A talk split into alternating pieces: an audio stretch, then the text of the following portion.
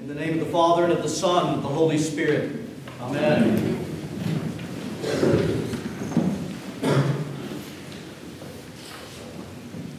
What you're going to hear today in these few short moments, I want you to know that it, it comes from my heart of praise to God over what He has afforded us, what He's done for us by His holy baptism. As I've looked at our gospel reading today from the Gospel of St. John and, and read the Fathers this week, more and more every year when we approach this, I'm astounded at just what Christ did by His own baptism for each one of us. And so it's really praise to Him today for what He's done through His baptism. And in our gospel reading from St. Mark in chapter 1, we get the revelation of our Lord's baptism in the Jordan River by St. John the Forerunner. And what a revelation it is, especially when we hear how it was taught in the beginning, in the earliest days of the church after Pentecost. I'm telling you, there's wonder to be entered into here. There's wonder at the baptism of our Lord Jesus Christ on behalf of every one of us. Wonder that we could and should ponder all the rest of our days.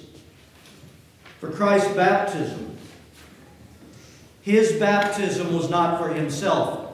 God needed no salvation, no washing. His baptism was entirely for us. Everything about his baptism was done for us. And we really need to see his baptism in, in this context. We talk about the finished work of our Lord Jesus Christ all the time his life, his death, his birth, life, death, resurrection, ascension, and so on. We really need to consider his baptism and see it as part of the finished work of our Lord Jesus Christ for the salvation of mankind. And what occurs around our Lord as he's baptized, it's witnessed to in scriptures, it tells us so much of his ministry, his activity, the mighty works of God on behalf of the souls of all mankind. So, as we look at our Lord's baptism today through the eyes of the early church, we're going to be reminded, number one, of things that we've heard of before, and that is never a bad thing because we can always ponder the things we've heard before and considered before deeper and deeper. But I pray that also our eyes will see some things we've never seen before, perhaps, and be drawn more into the wonder and mystery and thanksgiving to Christ for what He's done. So let's look at His baptism. First thing, we know that Christ entered into the waters. Our Lord Jesus Christ entered into the waters not because, as we said before, He needed to be cleansed, but those waters needed to be made holy those waters needed to be set apart for God's ministry in and through them for the washing away of our sins, the rising to absolute new life, a new and different, reformed, transfigured life in Jesus Christ for every soul that would enter into those waters of baptism. His holy body entering into those waters, bless those waters for all time. They bless those waters, setting them apart for His holy use, bringing someone quite literally into Himself and into the new and final covenant with God. St. Cyril of Jerusalem, in the early fourth century of the church, listen to these very brief but profound words. When Christ entered into the water, Christ imparted the fragrance of the Godhead into the waters. He imparted the fragrance of the Godhead. Everything God is, His nature, that which could be experienced by man, God's fragrance given for us, were imparted into the waters as Christ entered into them. And St. Paul says something fascinating right along those lines. He says that you and I, each living stone in the church, are the fragrance of Christ to this world. Where do we get that fragrance? We get it both from our baptism and then living into our new identity, our becoming through repentance and the healing work of Jesus Christ in our lives. We become the fragrance of God to all those who come to us, just like our blessed Saint Herman of Alaska, who we have back in the back his icon. How the natives would constantly say that when they went to him, they experienced Christ, not Saint Herman. The fragrance of Christ through him. And so he imparted that fragrance of the Godhead into the waters. St. Jerome in the early 5th century said this about Jesus entering into the waters.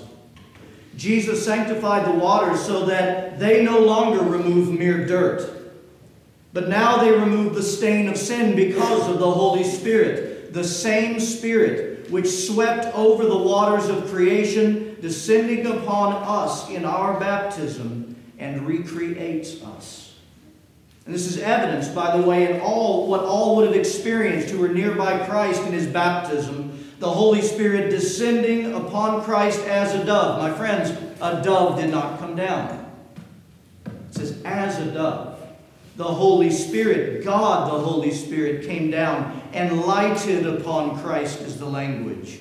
Hovered upon Christ, brooded over Christ, is the language. What does that language remind us of? The Holy Spirit's activity in Genesis at creation where the Holy Spirit lighted upon and brooded upon waters of that which was uncreated and lesser than. And when the Holy Spirit brooded over the waters as the Word of God spoke, a new creation was made and was formed for the glory of God.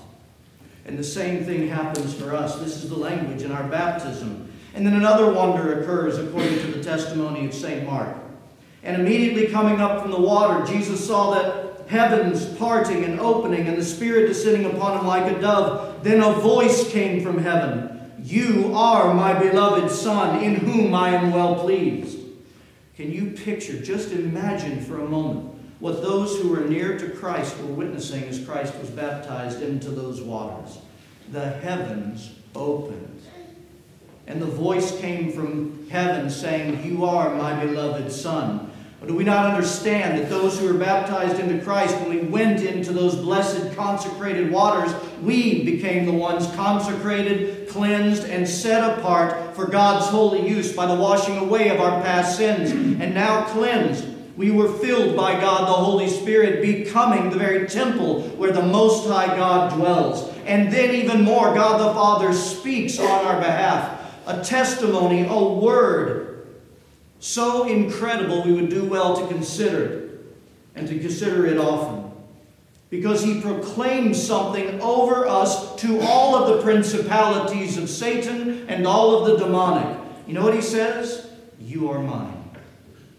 You are now my son. You are now my daughter.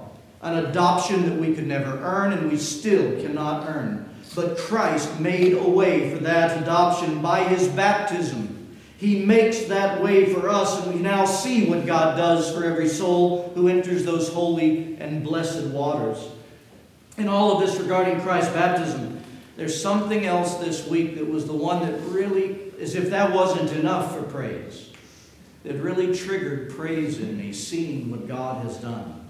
It's this phrase the heavens, when Christ was baptized, the heavens opened up the heavens opened up. And I can do no better than to share with you the teaching of the fathers to express what this shows us, the reality of what happened when the heavens opened up. So please hear the teaching of Saint Hippolytus, Bishop of Rome and a holy martyr of the church in the mid third century. Folks, that's the mid 200s, the AD 200s, very early on. Listen to his words on what happened when the heavens opened up. Do you see, beloved, how many and how great blessings we would have lost if the Lord had yielded to the exhortation of John and declined baptism? For the heavens had been shut before this. The region above was inaccessible. We might descend into the lower parts, but not be able to ascend to the upper. And so it happened not only that the Lord was being baptized, he was making new of the old creation. He was bringing the alienated under the scepter of his adoption.